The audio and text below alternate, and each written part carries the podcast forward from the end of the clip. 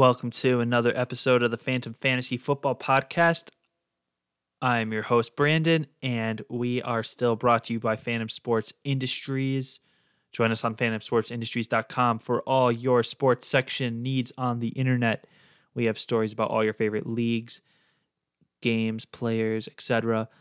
Join us on there. Check us out. Love to have you. Follow us on Twitter at FSM underscore fantasy, FSM underscore fantasy, also on Instagram and TikTok. Still looking at growing those avenues, but slowly but surely, we're going to look to bring you more content as we're building this thing. It's been exciting, and we're here to bring you week six today. Week six of the NFL slate. It was an interesting weekend. Not as many points as we would have expected. There's just some unconventional matchups from a roster standpoint that manifested. I saw it in different leagues that I was in, but nonetheless, we'll be here to break it all down for you. Look at the players, you know, our all fantasy, all breakout, honorable mentions, dynamic duos, and buy, sell, or holds as we look at the waivers and just, you know, give you a little advice going into this uh this upcoming waiver uh, Wednesday. So just uh, hang with me here.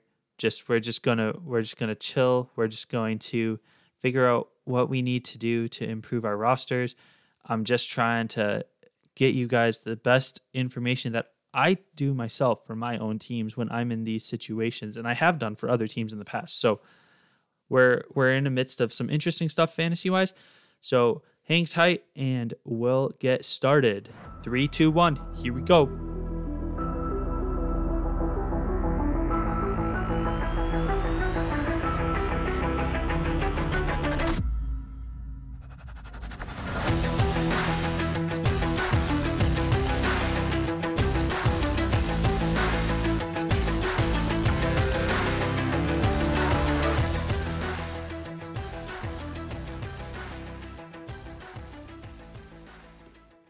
Everybody. Hope you're having a great week.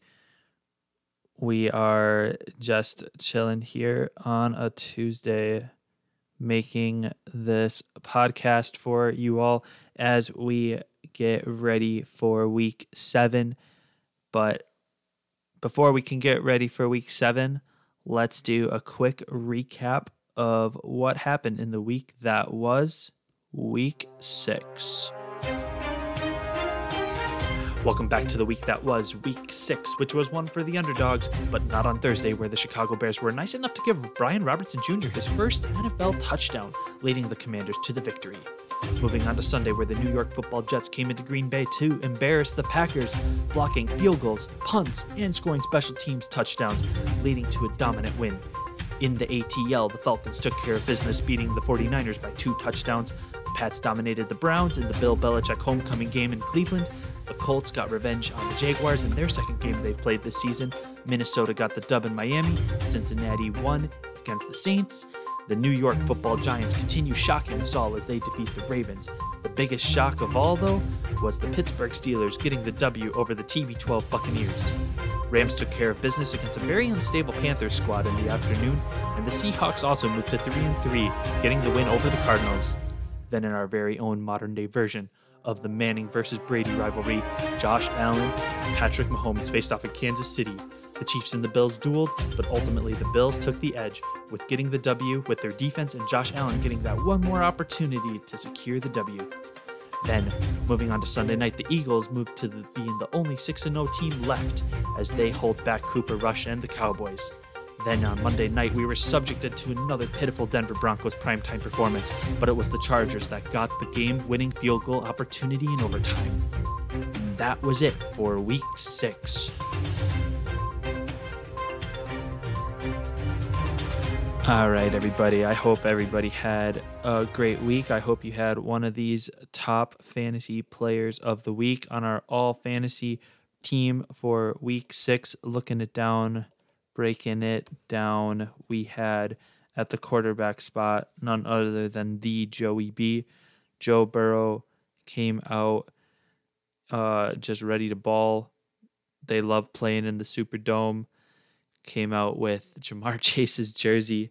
Uh, we should have known it there that he was coming for heat that day. Um, And just to be fair, Joe Burrow owners, depending on the combination, I've seen a Joe Burrow owner in my particular league have the top score now three three individual weeks. So Joe Burrow is definitely making fantasy managers proud and happy, and hopefully on top of their uh, standings in their respective leagues. So, in general, I would say, just looking at it, the quarterback position has been a lot more influential this season than previous seasons. The way that things are kind of trending in fantasy football. So, quarterback goes up, wide receivers value goes up, running backs value, depending on the team, seems to be going down, respectively speaking, with who we would have assumed were our top picks in our respective fantasy drafts going into the season. So then if we want to go to our top running backs of the week, Deon Jackson. So Jonathan Taylor being out injured, likewise with uh, Hines, gave Deon Jackson this opportunity, and he looked elusive when he had to be the running back the night that Hines started. I believe that was against the Broncos uh, on that ugly Thursday night game. And I thought he looked serviceable. Um, if you were smart enough to pick him up and play him, like I saw some people did in one league, um, good good job, good job by you. Um, I picked him up and I did not play him, but I look at it as like even if you didn't play him, you know, you prevented somebody else in your league from picking him up and playing him against you. So, uh, horse apiece either way. Will he repeat that performance? Doubtful, especially if Jonathan Taylor comes back, then he's going to get the volume of those carries. But admirable performance by Deon Jackson. Looks like he's questionable with a quad injury. I'm not sure if he's going to play anymore this season, but if I'm the Indianapolis Colts, you can't not get him involved somehow. But obviously, Jonathan Taylor is is he he's he's JT. Like you can't not play him. So hopefully Jonathan Taylor comes back and gets opportunity. But good on Deon Jackson making the most of his opportunity, getting the lion's share of the running back spot for the Colts on Sunday. Next up, we had Rhamondre Stevenson obviously benefiting from an injured backfield in New England. So he gets the lion's share of the carries in that backfield. Um, what we can say about Rhamondre Stevenson that's special is that he has always been a little bit better of a pass catcher, it's, it seemed, um, than Damien Harris. So just being able to take that bulk load with the 19 carries and four receptions, I don't see why he can't do that more consistently. Now, will he score two touchdowns every weekend? No, but I feel like he is the better running back in New England, and I thought so going into the preseason. I was trying to key him in some of my drafts, wasn't able to get him successfully, but this, if for those of us that were kind of keying on him, this is what you would have hoped for. Uh, and good on good by you if you if you had him started him. Hope you won your week. Uh, he would have been a big part of that in the running back department. Then for wide receivers, for every top quarterback of the week, there usually comes a top receiver. Ja'Marr Chase, he's still he's still relevant. I don't know why we were kind of thinking last week. I heard a lot of people talking about how maybe he's not the maybe he, the regression is a thing for him. Um, and it's not, he's not going to do what he did every single week last season. You have to take that into account when playing him. But to say that he's not going to have his weeks, that would be, you can't, you can't discredit him for his capabilities. Um, he is a stalwart at the receiver position. And if you have him, you are starting him regardless. Um, because he has the potential to put up that 100 yard day with multiple touchdowns any given Sunday. So, with that being said, kudos to Ja'Marr Chase. And then we had Stefon Diggs was the best standout receiver in that beautiful game that Buffalo and Kansas City played a lot of people probably a little frustrated. More points weren't scored, but that's what you're going to get when you get two competitive teams playing against each other. You're going to have games where it's going to be back and forth all the time, and then you're going to have games that are a little closer and down to the wire, like this one was. That being said, though, there were receivers that made a lot of plays in this game, and Stefon Diggs was the beneficiary of the lion's share of the Bills' production. And you know, it's going to be Diggs, it's going to be Davis, depending on the Sunday. Josh Allen has proven that he can feed multiple receivers. With that being said, you can't go wrong um, starting either of them. It is probably the best duo in the NFL this season. And it's crazy because you've got duos like Tyreek Hill and um, Tyreek Hill and Jaylen Waddle, Courtland Sutton, Jerry Jeudy, Michael Pittman, Alec Pierce, um, Rashod Bateman, Devin Duvernay when Bateman's healthy. Just any, and I know those those duos that I mentioned, yeah, they're good, but they do not hold a candle to, um, to the to the Buffalo pair there, and they even get a third receiver involved depending on the week. And obviously, Tee Higgins and Ja'Marr Chase are also one of those dynamic duos as well, as we talk about in our dynamic duo section of the podcast uh, in this episode, this weekly um, recapping. But it, I don't, I, I'd be pressed to say that even Ja'Marr Chase and Tee Higgins are better than Gabe Davis and Stefon Diggs this season. Last season, I think it was Tee Higgins, Ja'Marr Chase but this season is the season of the Bills receiver duos. So that being said, moving on to the next one, Tyreek Hill had himself a great game against the Vikings on Sunday. The Dolphins put up some good stats, which also would lead to the top tight end of the week. Mike Gesicki gritted his way into the end zone twice, um, and he was just available. He was he was he was the top tight end of the week. I, he, for some reason, he wasn't rostered in my league, one of my leagues um, in particular, my my main redraft league. So that would make him somebody that I would be targeting, especially going into this coming week against Pittsburgh. It's not like Pittsburgh has been this. I mean, against Tampa they were this week, but um, you know we have to just take it into account. Like I don't think that Pittsburgh's necessarily going to be able to repeat what they did against the Buccaneers, but I could be wrong. Tomlin might have set them all straight. Mitch Trubisky might be um, a little more conservative or reliable after he had been benched for uh, Pickett. Uh, he came out and he performed admirably. Got Chase Claypool involved. I'm not sure where that came from. I don't know where Chase Claypool has been the past couple of seasons, but he showed up and showed out. So we'll look for more of that. Um, yeah, I don't know. If you would have played Chase Claypool against the Buccaneers, I would have told you you were crazy, but he performed. And then obviously we always have one of those guys, Mark Andrews or Travis Kelce. And Travis Mark Andrews was the second leading tight end this week. You can always count on Andrews. He is a receiver, probably the best receiver in that Baltimore offense. And he's just so versatile I don't think there's going to be a game that he is in there with Lamar Jackson where Lamar will not try to utilize him in some capacity, whether that be to get big yardage or a touchdown play. Mark Andrews is just that dominant for Lamar Jackson.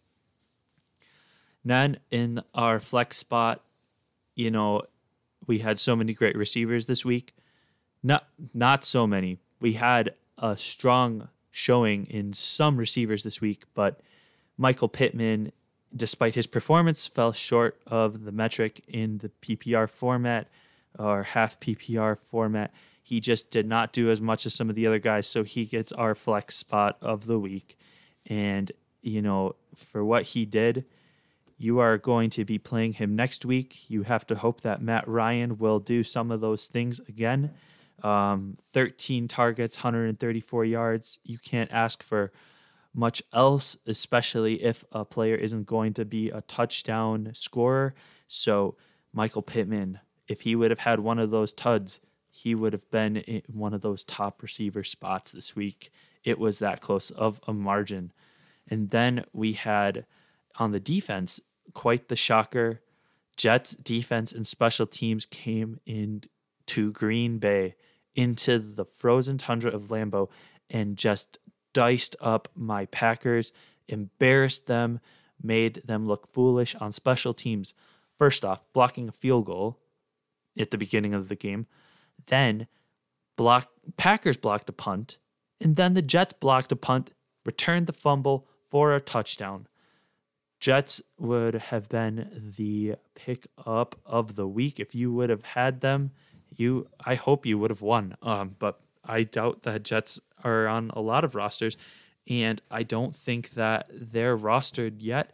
We'll see what happens in waivers tomorrow, but they actually have a sneaky good matchup if you want to pick them to go up against that putrid Denver Broncos offense next weekend. So, with that being said, New York Jets, hats off to you. Impressive performance. I was just sitting there watching my fantasy team with Breece Hall go off and watching my Packers just get destroyed um, in that second half. It was embarrassing, but you gotta you gotta give credit where credit's due, and Jets just outplayed them. So good on them. Yeah, Quinnen Williams, whew, beast. And then for top kicker, um, Ryan Succop, he for the Tampa Bay Buccaneers, he was the top kicker this week. Um, no surprise there. He's he's gonna have those weeks where he, because Tom Brady will at least get him in field position to um, make uh, to get points. It, you got to credit where credit's due uh, for Tom Brady, even though they lost that game. Um, yeah, he just had field goal opportunities, so he nailed one 50 plus yarder, and that will always push a kicker in a different stratosphere from a weekly performance perspective. So Ryan Succop, top kicker of the week. Now, if we want to go into the breakouts of the week, our all breakout team is quarterbacked by the 37 year old Indianapolis Colts quarterback Matt Ryan. Looked like he was playing to his potential on Sunday. We haven't seen that yet. He was getting the ball out, getting it to his receivers, getting it to his running backs. It was great to see. Um, just we haven't seen Matty Ice play that way yet under Frank Reich, and I don't know what got into him on Sunday. He outperformed his projection very well, and I don't know. Will he get 58 attempts regularly? I don't know. Probably not when Jonathan Taylor comes back, but if he can keep getting at least that those 30 attempts, at least, you know, somewhere over 30 attempts, that might be his sweet spot because when Jonathan Taylor comes back, you hope that the Colts have a more complete offense and right now they really don't. Uh, it's just it's so disheveled in certain areas, whereas we thought it would be more consistent. That being said, we'll see what happens, but um, nonetheless, let's go into the running backs where we have our breakout running back, breakout player of the week. Basically, just Deon Jackson. Deon Jackson had 12 carries, 42 yards, one touchdown, and then 10 receptions, which probably really pushed him over the edge 10 receptions for 79 yards. So PPR, half PPR gem right there. I'm sure that those owners who got him were not expecting that cherry on top. Um, in standard, he probably benefited a little bit with the touchdown and the yardage, but not so much in the reception category. So, that being said, Deon Jackson, all breakout player of the week and our breakout running back. And then in our next breakout position, I put Kenyon Drake in there. Now, a lot of this is a little bit subjective on my part uh, when I put this together, but I like to think that I have a pretty good pulse on what's expected and what's not expected.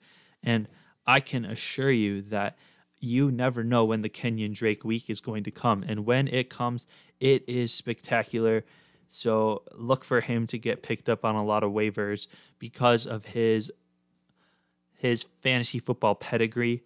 Um, against the Giants, know, 10 rushes for 119 yards, one reception, which actually, like him being kind of more of that receiver change of pace back, is his MO generally.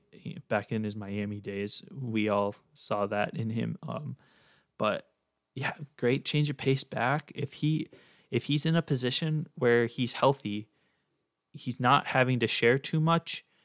He's not getting relied on every play, but he's going to get the bulk of it in terms of opportunities in the backfield. He generally performs. And this Ravens team has struggled to find consistency in that running back position, especially considering Dobbins and his injury. So, uh, Kenyon Drake uh, definitely might be on the buy list this week, but we'll find out in the next segment. Then, um, breakout wide receivers this week Brandon Aiyuk had himself a day uh, in Atlanta, two touchdowns, definitely set him apart from the crowd. Um, just not enough. Well, actually, he probably should have been.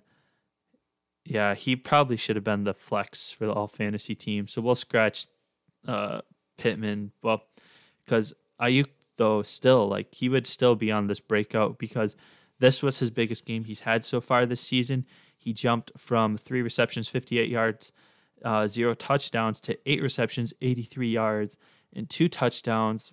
Um, yeah, so he, he, put him in the flex instead of Michael Pittman. I'm gonna update that on my that was my bad, folks. No offense to Michael Pittman, but he's gonna have to go to honorable mention, and that's all right because Brandon Aiyuk.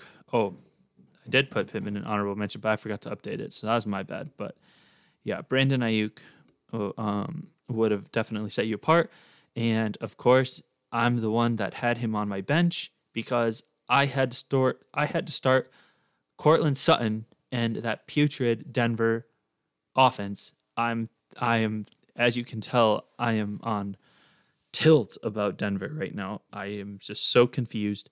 What what we were promised, the bill of goods we were sold was a complete sham.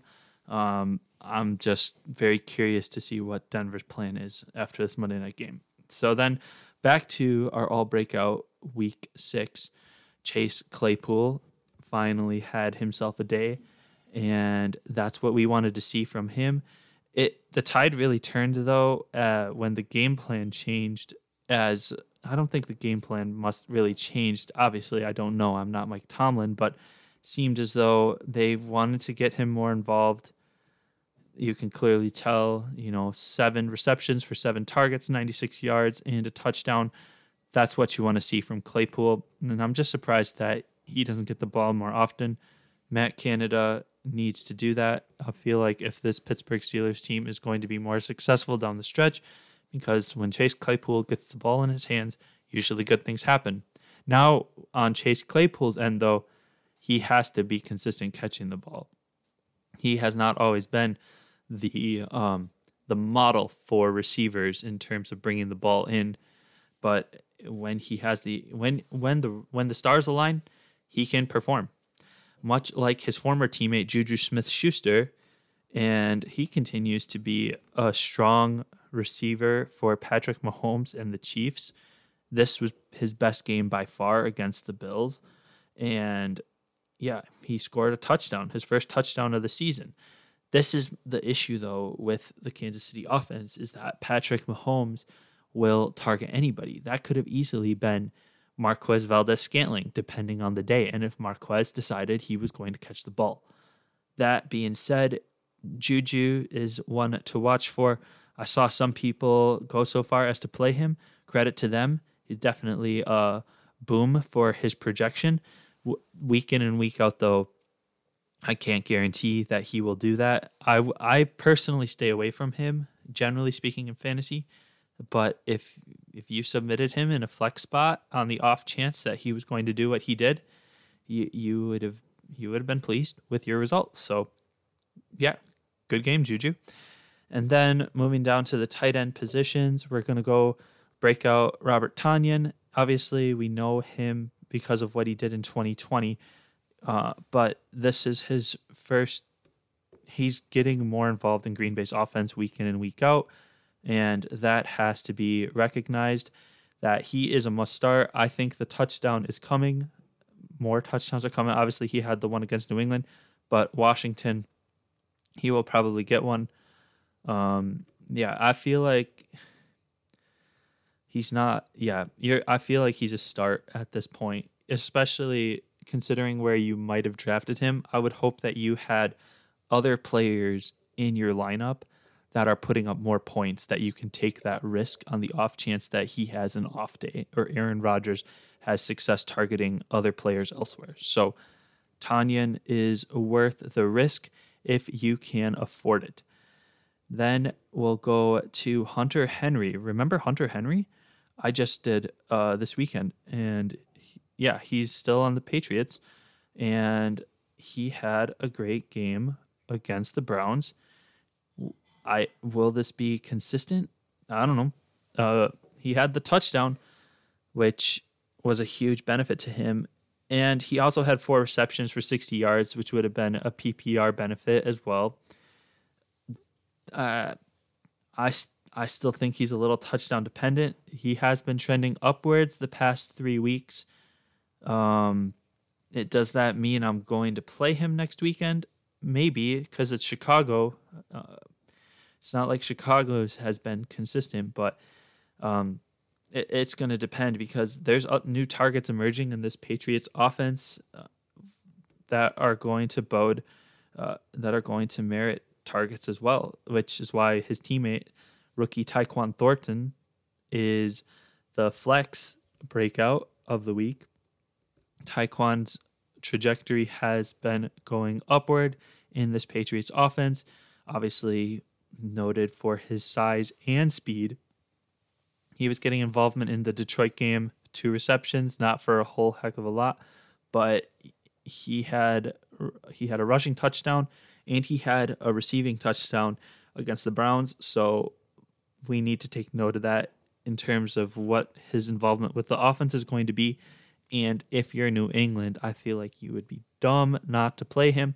Obviously, injured the first four weeks, but to have the type of game that he had, especially coming off of an injury, we need to take uh, we need to take that into account, and we need to add him to our rosters so that somebody else doesn't. I was high on Tyquan Thornton. I wish I would have picked him up when he was hurt, and I'm concerned that I'm not going to get that opportunity because I have other pieces in other places in certain leagues. And in a one league where it's a 10 team league, I just I can't justify picking him up yet. Maybe I will, but we'll see what happens. Um, shout out to the Phantom League. All the guys are listening to this, and they are probably going to go after him and play him against me now. Just how the cookie crumbles when you have a fantasy football podcast. And then for defense special teams, despite playing like garbage on the offensive side of the ball. The Cardinals are the breakout defense. I don't anticipate we will see them very often because it was Seattle's offense that they were playing against, and Seattle's offense didn't play to their capabilities that I generally have expected them to with Geno at the helm, but they have been really good at shutting down wide receiver one options for offenses. So we have to at least give them credit where they have a strength in one area because obviously coaching is not one. Offense play is spotty. running back is not one. Eno Benjamin did not have a good showing in his opportunity. Uh, defense will have to keep them in games if they are going to win anything. So, yeah, I mean, they did what they could, but uh, it's just not the prettiest of games. So, not the prettiest of games in general this weekend, just considering how the underdogs made themselves away, like they made themselves present. So, if you vote, if you bet, if you bet underdogs this week, uh, took the took the mon- took the money dogs and the money line, whew, you would have you have done pretty well for yourself especially in that Pittsburgh Tampa game. And then uh, Saints kicker Wil Lutz, breakout kicker. usually just he just hasn't had a week like that yet. So Wiz give him his flowers and move on because I don't really know how to say. I don't know if I don't think anybody can confidently say this kicker is going to go off this week. Oh, this kicker is going to go off this week. It's clearly about opportunity and will they have the field position to do it? Because obviously, if you have a kicker that's going to have play in a game where the quarterback scores six touchdowns, he's going to have six extra point opportunities, and then it's going to be awesome, and you're going to be happy because your kicker at least got some points. But you know, sometimes it's just not going to happen that way. So with kickers, it's just like I don't know. It's like it's like shooting blindfolded uh, tough to pick. So, but you know, we'll give credit where credit's due because people still have leagues with kickers in them. Honorable mentions this week: Josh Allen, Trevor Lawrence, Marcus Mariota. If you would have had those guys on your fantasy teams, you would have patted yourself on the back, and they did an admirable job. Marcus Mariota, it's interesting because it seems as though Arthur, Coach Arthur, is containing him enough to make him versatile so that his running ability is what keeps him effective in games. So they're not having him throw a whole lot, which might be the best for him. And he, I think he knows he's a place filler, uh, just a placeholder for a future talent, maybe Desmond Ridder. But um, right now, he's doing what he needs to do to win. And Atlanta, sneaky good. Might be a sneaky playoff team. Who knows? Call me crazy, but crazier things have happened. It's the NFL. And then um, Austin Ekeler, that running back. We were nervous about Austin earlier in the season we were nervous about all running backs earlier in the season, but he's proved him and Derrick Henry are proving to be the two that you probably would have wanted if you were drafting in that first round. Um, yeah. So Austin Ekeler, honorable mention. Christian McCaffrey, Leonard Fournette, Breece Hall, man, impressive. You can't go wrong with Breece Hall. I'm, I'm genuinely curious to see if he can keep this going and how often the Jets are going to go to him. And he, I mean, he's taken ownership over the backfield, even with Michael Carter there. So, that being said, we'll keep on playing Breece Hall no matter what right now. And he, he, because he just gets it done multiple ways. He can, he, he's great in the pass game, as we saw against Miami. And then he gashes defenses in the run game, as we saw against the Packers. So, Breece Hall must start in my in my book right now. Michael Pittman Jr. should have been honorable mention. Apologize for putting him in the flex in the All Fantasy Week Six. That spot belonged to Brandon Aiyuk. Parris Campbell honorable mention. Matt Ryan with whenever you're going to throw the ball 50 plus times, you're going to have multiple receivers involved. And Parris Campbell was the third beneficiary of that, um, as opposed to Alec Pierce, who did not have as good of a game. But uh, yeah, awesome stuff. We always wanted to see Parris Campbell get more involved, but um, just doesn't happen a whole lot. So, Parris Campbell, is he better than Alex Pierce? I don't think so. I I would rather play Alec Pierce most Sundays, but you know, if you're in desperate situations, Parris Campbell as a flex, I don't know. Maybe, maybe not. Dante Pettis for Chicago. He is another good option for emergency flex situations. He seems to be um, one of Justin Fields' more trustworthy receivers. Not that Darnell Mooney isn't, but Dante Pettis just has a little more edge to him. He's been outperforming his expectations. Now, I'm not saying he's doing that consistently. Uh, you know, he just he just has those games where he's going to score a touchdown. I I'm going to walk back everything I said.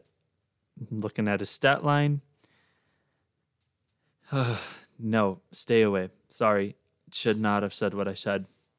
Zero. He had goose eggs the past four weeks, and then he just had this one Washington game. Folks, I apologize for saying that. I did not mean to say that sometimes I have to look at this stuff in real time because I still have a full time job and I don't get to look at fantasy football all day. Otherwise, I would not have made that mistake. My apologies.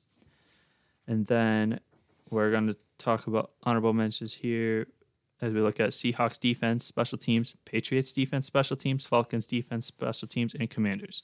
They did great jobs at their in their respective matchups. Um, some of them did not pull it out. Um, actually, no, yeah, all these teams won. So um, credit to them for keeping it together on the defensive side of the ball and not losing those points for you. So that's all you want for your defense. Like you just don't want them to start losing points because when your defense gets to a point where they're just getting beat down and it or it's just a shootout of a game, that's one of the most demoralizing uh, that's one of the most demoralizing defensive woes to deal with in fantasy football. So we want to avoid that at all costs and that's what we will help you do in our next section. So, we're going to take a quick break and we'll be right back with dynamic duos and buy, sell, or holds.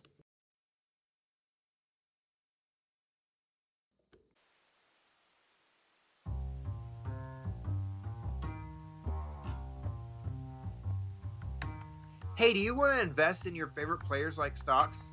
Well, with Prediction Strike, you can. Now, this app, Prediction Strike, you can buy and sell shares and athletes and build a portfolio based on who is going to perform in their games or just your favorite players. Download the app and use the code PHANTOM with an F, all capitals, when you sign up. Prediction Strike, the world's first sports stock market.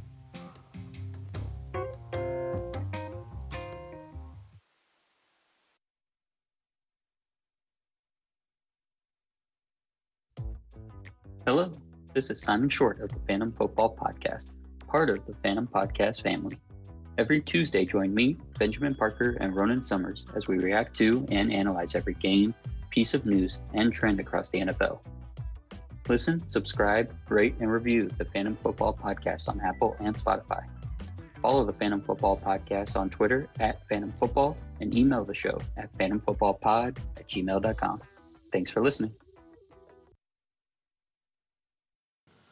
All right, let's be frank here. Dynamic duos were not very dynamic this weekend. So we're going to obviously top one Joe Burrow, Ja'Marr Chase.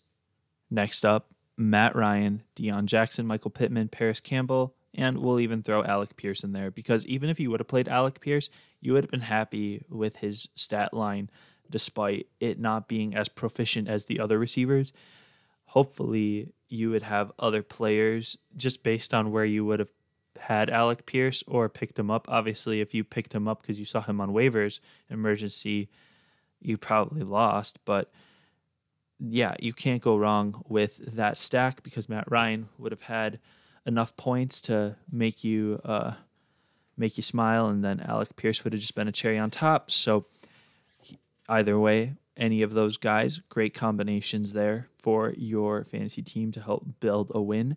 And then likewise, Josh Allen, Stefon Diggs, Gabe Davis, and Dawson Knox joined the party this week. Dawson Knox, I'm not going to necessarily break down the waiver barrier to pick him up, but it was great nonetheless. So good on Dawson Knox. He's not putting up the numbers he put up last year, but he had himself one of those games this past weekend worth shouting out. And then, of course, on the other side of the ball, well, not the other side of the ball, but you know what I mean. The other quarterback in that game, Patrick Mahomes, Juju Smith Schuster, Travis Kelce, Mecole Hardman, would have been great stacks in respective lineups, depending on what you needed.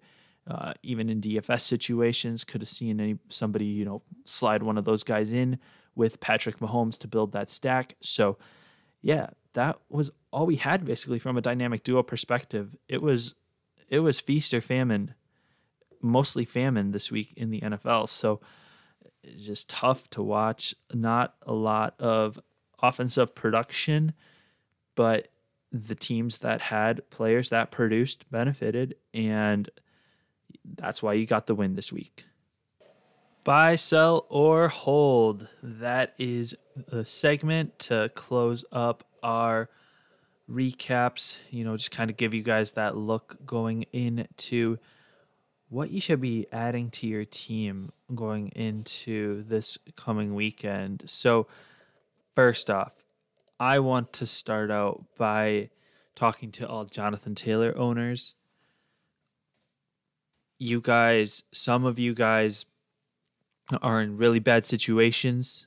I know this isn't everybody, but I have there's particular Jonathan Taylor owners in the leagues that I'm in, particular Christian McCaffrey owners in the leagues I'm in are you know just coming off their first win this past weekend or have yet to get a win entirely for this fantasy football season. You have to salvage your roster. You have to do something. It is looking bad. You need to get points. You need to hit that waiver wire hard. You need to like pick up Matt Ryan. You need to just you need to start generating points from other locations, other position groups. You can't just wait for Jonathan Taylor to be healthy and expect him to score 40 points when he gets back. It's going to be a gradual comeback for him. It's not going to be, oh, Jonathan Taylor comes back and everything is hunky dory. He wasn't even doing Jonathan Taylor numbers that he was doing last year. He has had regression. Christian McCaffrey, yeah, he's had a better year than he has, but everything was going to be better than what he had had the past couple of seasons. The only people that are really benefiting from the first round are Austin Ekeler drafters, Justin Jefferson drafters, and then anybody else who was able to kind of scrounge together other players. Leonard Fournette drafters, extremely happy with their situations right now in a lot of instances.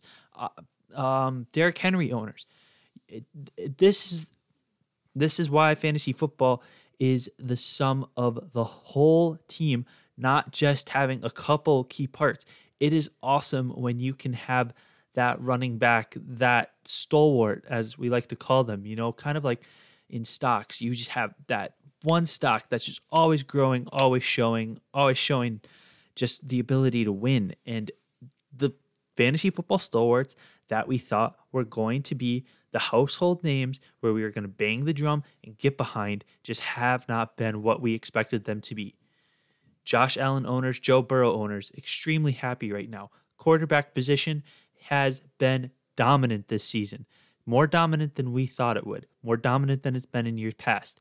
You got to have one of those dudes. I feel like to win this year. It's it, it the recipe to win in fantasy football is I don't think it's going through the running back position anymore, and because running backs now they're just so far and few between the way the game is shifted the way the game's evolved with this rpo we have to be looking at our quarterback wide receiver options more earnestly and really taking advantage and putting those elements of risk in our rosters those elements of risk yeah they might be volatile but what's worse than starting a receiver that could either get go like get a boom, like say Davante Adams, we could go three receptions, hundred yards, two touchdowns.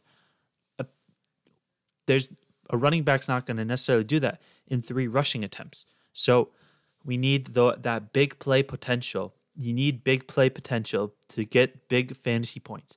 And I am just I, I'm seeing these lineups that people are putting out there and it's just like what what where when did you think that was going to work if something's not working, you need to pivot and you need to pivot fast.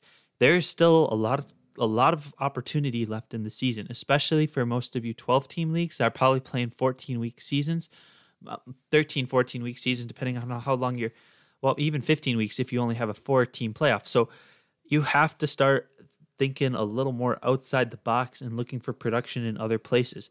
You're going to have to put out maybe an RB2 from a team you're gonna have to you, you have to be able to pivot quick and pivot fast. You need to restructure that roster. You should not be fielding rosters that have guys with injuries. That is just poor gamesmanship and not respecting the league as a whole. I'm just saying from a commissioner. I saw a really pathetic lineup out there this past weekend, and I know the guy had a lot of injuries on his team, but he made no attempt to change anything. And it's frustrating. And the rest of the league was kind of frustrated by it because his team barely performed. And obviously, it stinks, like, because you're to have to make moves with guys you don't want to drop, but you need to be fielding out those teams because you never know when you could get that win. You never know what your opponent your opponent's team could collapse too. So you have to be able to put a lineup out there. Anything with a pulse, anything any player that's getting actual snaps for the chance to win. I just had to say that PSA announcement because when the going gets tough, the tough gets going. Like I said, last season, I was dead in the water in a league. I basically went 0 6. But then I strung together a, enough wins and enough things fell my way in the league that I was able to win a championship at 7 and 8 for the record. So if that can be done, I know it was only a 10 team league and we were trying out League Tycoon for the first time on the platform, but it's it's possible. Anything is possible of fantasy football. You just have to give yourself the chance to actually to actually have the chance to win. And when you're not even giving yourself the chance, it's not it's just not fair to the competitive parity and nature of what fantasy football is supposed to be for the league. So there's my rant as a commissioner. Let's go into the buy, sell, or holds. So my buys this week, if I'm in a quarterback pickle, I'm looking at Marcus Mariota, Deshaun Watson, who's coming back sooner than later, um, week 11. If you have the opportunity to stash him right now, I see he's available in a number of leagues. Uh, you know, you got to start thinking a week ahead. It's like with Geno Smith before, you know, we had he had the Detroit game, but nobody was still picking him up. And I'm not saying that he's necessarily the best option, but he's far from the worst. So you can't go wrong with him. Next guy I'm looking at is Taylor Heinicke. We have seen this guy. He plays with house money when he's out there for the Commanders. They love him in Washington. He's kind of a gimmick, but he makes plays, he takes risks, and he's going to potentially raise the floor and of Terry McLaurin because he has the chemistry with him. Whereas Carson Wentz, this is his first time driving the car, which is the Washington Commanders. Taylor Heinicke has been behind this wheel before. He knows how this offense ticks. He knows who his playmakers are because he's been there. Next up, if Brian Robinson is still available, I would be taking him because after seeing what Breece Hall did against the Packers, I'm not saying Brian Robinson is going to do the same thing, but Taylor Heinicke is going to be taking chances. Brian Robinson is going to be in the area of making plays. So, with that being said, I would be comfortable starting Brian Robinson in certain instances, depending on what my roster lineup is. Next up, Kenyon Drake. So, Baltimore Ravens put him out there and he balled out for them. Uh, I don't know if he can do it two weeks in a row because he's getting older. He's not what he used to be. But, you know, we've seen these guys go off in spurts. Before, um, Baltimore Ravens, they need play production from somewhere. So why not Kenyon Drake? Lamar Jackson can't be the running back and the quarterback. Kenyon Drake is the answer right now, especially if J.K. Dobbins is going to be hurt. Not sure necessarily what Gus Edwards is doing, but he's still coming back and he will get some snaps eventually. But this will be a multi back backfield, it's looking like. But right now, Kenyon Drake seems to be the one carrying the baton the most. Obviously, you do need big plays from him. He's not getting that over 13 carries a game that we'd like to see, but he's getting the opportunities and he is a big splash playmaker when he gets the opportunities. So why not? Tyquan Thornton, that 4 3 speed out of Baylor, he is something special for the Pats. I see him available in a lot of leagues. I obviously he's sharing that field with with uh, with Jakobi Meyers and DeVante Parker, so that could lead to some targets not going his way. But he got the ball in a rushing situation, so it's safe to say the Pats do want to use him in different capacities. Allen Robinson had a game. So did Ben Skowronek. Tyler Higbee's targets could be going down. If you're if you're a Tyler Higby owner, you might need to change your situation because he is going to be needed more in a blocking capacity because the Rams O line is so depleted. They showed that graphic up on Sunday where the O line from the Super Bowl team last year and compared to the O line this season, completely different cast of characters. Kind of scary if you're Matt Stafford and this rushing game. And plus, Cam Akers now looks like he's going to get traded. So it's going to be Henderson's backfield. Uh, I, I mean, I feel like if you need a quick start, Allen Robinson, as difficult as he is to trust, he's not the worst. So grab your hands on him. Then Josh Palmer. I don't think he's available in a lot of leagues, but he seems to be a guy that gets dump off targets from Justin Herbert. He did on Monday night. He you would have had a really good start with him. So he's not the worst to go after either. Um, and then Wan'Dale Robinson, he is the wide receiver that Brian Daboll and company drafted. They didn't draft those other guys that New York has. So I think Wan'Dale Robinson has an opportunity to be one of those top receivers for the Washington football team. And I also think that Bellinger will be up there with him because they could dominate the snap count for that offense. Wan'Dale Robinson had already beat Richie James out of a spot in the preseason, and he's coming in healthy. If he's available, I would jump on him. For whatever reason, I saw Mike Gesicki on waivers, and he was the top scoring tight end this weekend. I'm not sure why that was the case, but he's going to be available for targets because the secondary is going to be prioritizing Waddle and Hill so much more heavily going down the stretch. With Tua coming back, I do anticipate Mike Gesicki getting more target opportunities, especially around the goal line as the season carries on. Not saying he's going to be a home run hitter every week and get two touchdowns like he did this past weekend, but he's not always touchdown dependent. I feel like you could get some good productivity with Mike Gesicki. My cells, Carson Wentz now being out.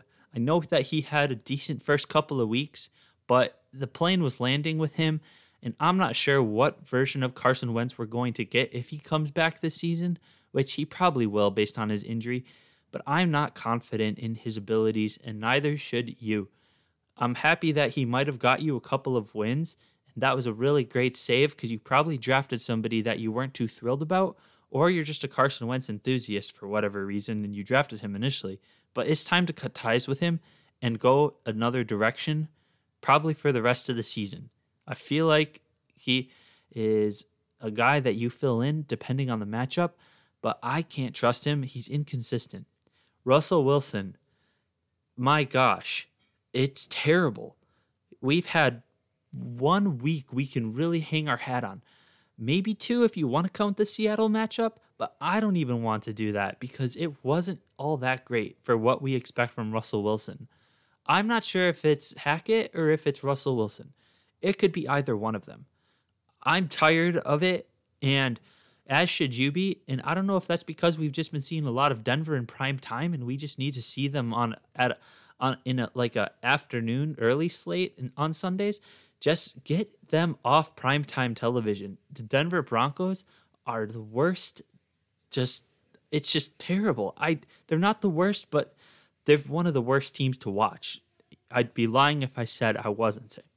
Cooper Rush, I think his time in the sun is done and he, he could bounce back. He, he has that edge, but I think it's time we get Dak back. So I know that I'm selling a lot of quarterbacks today, but these are just different guys that I've been looking at. Tom Brady too. I, I what did he do this Sunday? He's I have a feeling that he is getting old. Uh, as much as he you think that yeah, football is his A1, his first priority. He's got a lot of money coming to him from Fox after this season's over. The whole off the field issues with him and his wife. And then he's at Robert Kraft's wedding on on Friday night before the football game. Bill Simmons said something really interesting on his podcast on Monday. And he said, You know where Bailey Zappe was on Friday? He was in the hotel room studying for his game. And I know that we want to give these veterans the benefit of the doubt, but when one guy, and we can even say this with Russell Wilson, one guy is not bigger than the entire team. I know they're the quarterbacks, and I know that they deserve a certain level of respect and cachet, especially when they're when they've proven themselves as much as they have. But Tom Brady, not going doing things with the rest of his team and going off and doing his own thing and then cussing out the O line in Pittsburgh on Sunday after he had totally went to New York City for Robert Kraft's wedding on Friday night. I'm sorry, I just I'm not I'm not gelling with what the Bucs are doing. He's having a very difficult time getting anybody else involved outside of Leonard Fournette, occasionally Mike Evans. He's struggling, and I the Tampa Bay Buccaneers. I'm not confident in the bill of goods that they're selling us right now. They're having trouble in the O line. The defense is what this team is hanging their hat on. It's similar difficulties to what the Packers are having with Aaron Rodgers. So I I'm not saying Tom Brady's washed because as soon as I say that, I'm gonna have to eat my words and he's gonna prove me wrong. But that's just what I'm considering right now. As for my holds, I don't know. Matt Ryan, I'm just not convinced. I think he's going to have more weeks like he did last time, but I I'm not really if I have one of those quarterbacks that I'm already comfortable with, I don't think I'm just going to drop somebody on my team just to pick up Matt Ryan. Um, I just am not feeling it yet. I need to see more. Somebody is going to pick him up who needs quarterback production, and I recommend somebody who needs point scorers to pick up Matt Ryan because you need to take some more risk on your team, especially if you have Jonathan Taylor. Then Bailey's Zappe. I'm holding on. I just I I if Mac Jones comes back, I'm not sure if it's if it's going to be Zappe or Mac. Uh, we need to see more.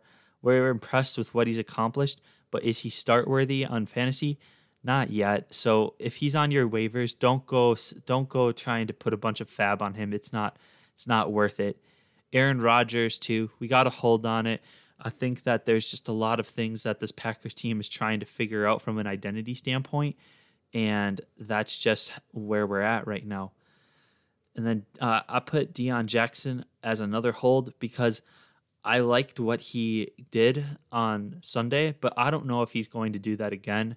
If you can probably, I mean, shoot, maybe put him in the sell category, try to trade him.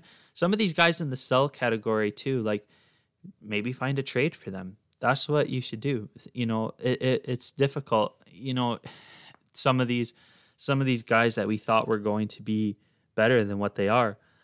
Shoot, find the guy that thinks that they're still worth that and then trade him. I traded D'Andre Swift in my dynasty league for Breece Hall and a draft pick. It it's paid off. I traded Alvin Kamara for um for Mike Evans and draft pick.